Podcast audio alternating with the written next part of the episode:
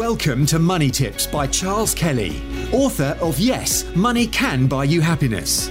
Charles spent over twenty-five years in financial services, working for banks, insurance companies, and as a qualified independent financial advisor running his practice, before setting up his speaking, consultancy, and property business. Money Tips will help you save, make, and accumulate more money, whether you are a business owner, entrepreneur, employee, or still searching for your vocation. Hi, it's Charles Kelly Money Tips. I hope you're having a great day today.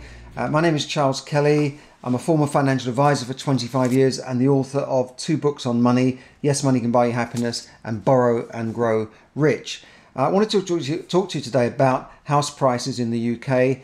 Uh, despite one of the worst recessions in our history, house prices are still going up, uh, despite you know higher interest rates, higher fuel bills, uh, et cetera. Prices are still on the move upwards. Now, this is because there's a shortage of certain types of properties, that is larger family homes.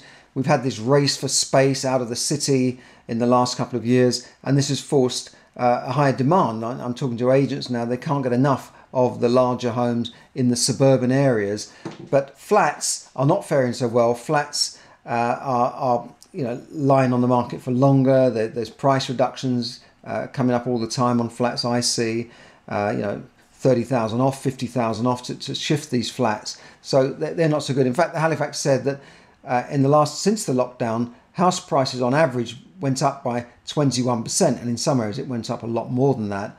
Uh, but flats only went up on average across the board by eleven percent. So so that, that speaks for itself. Halifax is, is the biggest lender in the country, uh, so so their figures do do matter. This is based on their own uh, their own figures and from, the, from their own lender. Now, how long can this continue?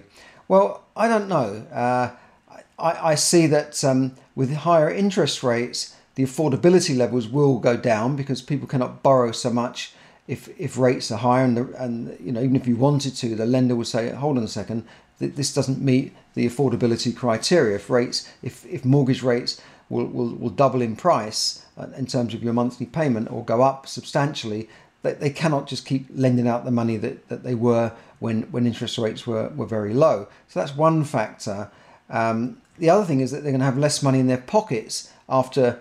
You know, rip-roaring inflation is putting the price of everything, you know, sky high. So how can they afford to spend as much on, on the property? Similarly, first-time buyers who are renting will not be, be able to save as much. And some people's fuel bills have doubled. Their gas and electricity have doubled just this month. And, and that they're going to start feeling the pinch there.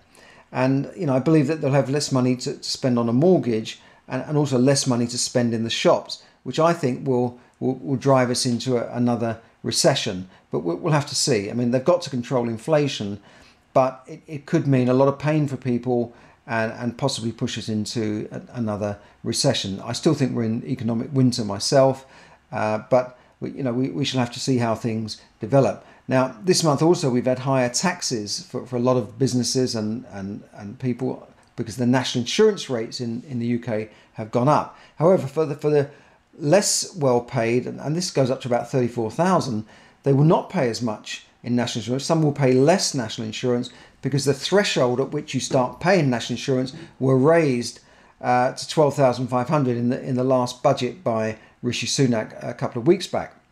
So not everyone is going to be affected, but businesses will soon be paying more taxes to employ people. So that, that I don't know if that will have an effect on it, on employment. Now, the other thing I want to talk about is funeral plans, prepaid funeral plans. These are these plans where you pay for your funeral now, and in you know whenever you die, they will guarantee to pay your funeral. And you see these nice ads on T V. Oh, pay for your funeral now. Don't leave it to your children. And people say, I've paid for my funeral plan with X Y Z company. I'm now safe. You know, but are they?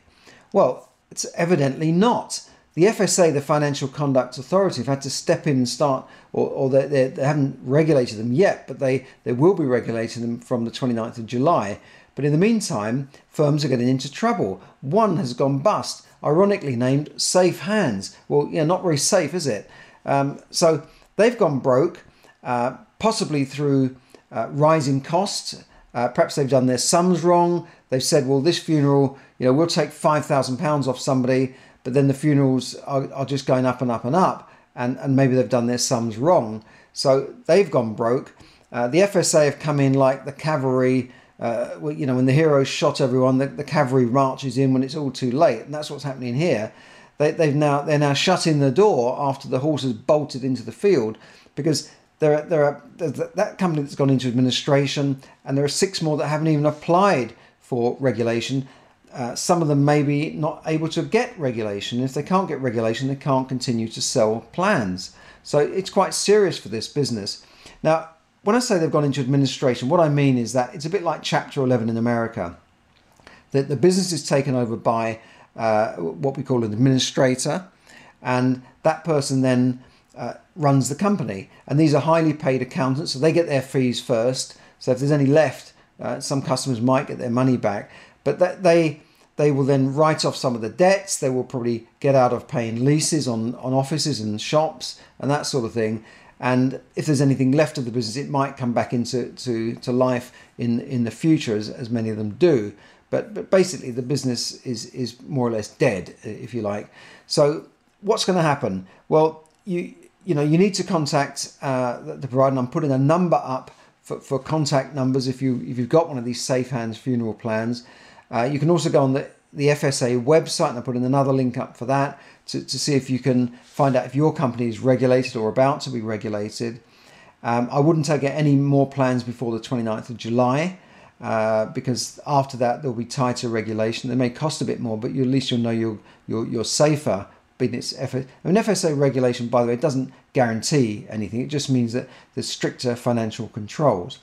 Now, the, the traditional, tra traditional way of paying for a funeral, apart from paying it in cash or giving money to your relatives to pay in cash, was by insurance. You took out an insurance policy, and that policy paid out uh, on, on the insured, insured's death, and then went to the beneficiaries who paid for the funeral. And, you know, I would personally feel a lot, I do personally feel a lot safer uh, dealing with a company that's been around a hundred years, like Legal and General, Sun Life. Many of these insurance companies have been around for more than a hundred years, surviving world wars, recessions, depressions. They still come out uh, on top. In fact, if you go into most city areas and, and look at the biggest building, they're usually owned by banks and insurance companies. So, so they know what they're doing. They've got actuaries there who are people that calculate risks, and they assess risks, not just today. They assess, they assess risks, you know, decades ahead, to make sure the company can meet its liabilities, and uh, if they and, and there's even that they have substantial reserves, so that if there is a, a war or, or, or some sort of disastrous uh, event, that they will still be able to cover you. I mean, when was the last time you heard of, of a large insurance company that's been around decades going into administration or getting into trouble? It, it very rarely happens, like like the banks, you know, and they're very heavily regulated anyway. So that's what's happening there. I, I would personally go down the, the route of insurance, but obviously that may not be the case, may not be possible for everybody. Uh, you may have health issues which precludes you from getting an insurance policy. You may be too old, it might be too expensive, um, you know, but, but do look into that with your financial advisor. Um, now, the cost of funerals are, you know, they're very expensive in this country. And, and when I say the funeral, normally what we mean is the cost of providing the coffin, Uh, taking the, the body uh, from the mortuary, getting it to the, the, the church or the cemetery, and, and, and then the burials and that sort of thing. That, that can cost easily over five thousand pounds. I, I saw this eighteen months ago, and I was helping a family with a funeral arrangement. Um, just that, that funeral alone was nearly six thousand pounds. And that didn't include the burial plot, which had been pre-bought. Um, but a burial plot can cost several thousand pounds, up to maybe fifteen, twenty thousand pounds for a fancy concrete tomb. So look at these prices. I mean, they're already going up because the cost of materials, the cost of timber, the cost of everything, fuel has gone up. So funeral costs are going up. Um, so, you, you, you know, work out with your advisor. Don't just take out one of these plans on the phone because you saw an advert for it. So have, have a look at that. Um, I, I would stick to insurance policies. I'm putting all the information up on my blog. Uh, there'll be uh, numbers to contact if you're affected by this. Um, so so do, do check that, that out. Now, I, as I said before, I think we are definitely in what's called an economic winter. I know that after the, uh, you know, the, the, the lockdown, the economies are recovering. Uh, Uh, but China has gone into a major lockdown. Uh, it, people, you know, millions of people are, are locked in their homes. They can't even get out. You know, some of them are starving in there. Uh, but at least when we had a lockdown here, it, it wasn't so bad. You know, you could go out and exercise. You could go to the shops. You could make essential journeys. But um, you know, largely the Western economies are, are supposed to be bouncing back. But then we've got inflation. Governments have printed, you know, billions and trillions of dollars, uh, and you know, that, that's affected the cost of everything. Money is inflated, the prices are going up of everything. So, and your money has been devalued.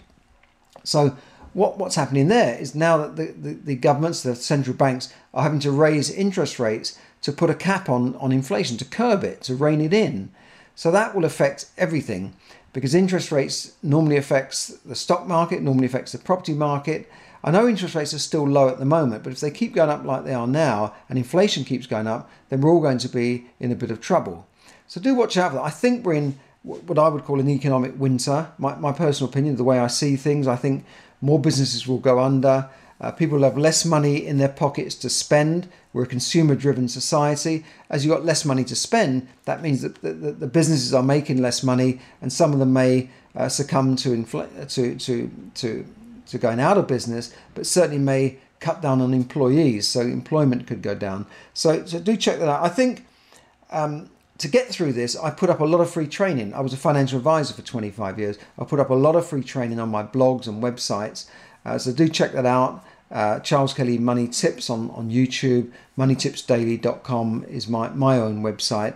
But do check that out. Now, what I'm offering at the moment to help people get through th this winter period, um, I, I'm offering what, what, I, what I would call a, a Wealth Discovery Accelerator call, which is a Zoom call with you and me uh, to, to, to try and work out your strategy for your wealth development, for how you're going to not only get through the current crisis, but plan for the future. Uh, because, yeah, we can all work and work and work, but unless you've got some form of passive income, you can never, ever retire or quit the rat race. So I'm offering this free Wealth Discovery Accelerator call. I'm putting a link up here. We might see it there, there, there, wherever. Uh, so, so do have a look at that. Look at that link. And if you want to book, just click on the link and, and book a time with me to book in your, your call. So that's what I'm trying to do for people. Uh, but, but in general, do check out my... My, my material, because I do put a lot of free stuff here, and do like and subscribe, because that helps the algorithms decide whether this is uh, getting through to people and whether this is helping people. So thanks very much for listening. Uh, have a have a safe day wherever you are, and I will speak to you again very soon. Thanks very much. Bye for now. Thank you for listening to Money Tips. For more tips and information, visit Money Tips Daily dot com. The information given in this podcast is for your entertainment and should not be construed as financial advice. As always, take independent financial advice before making any investment decisions.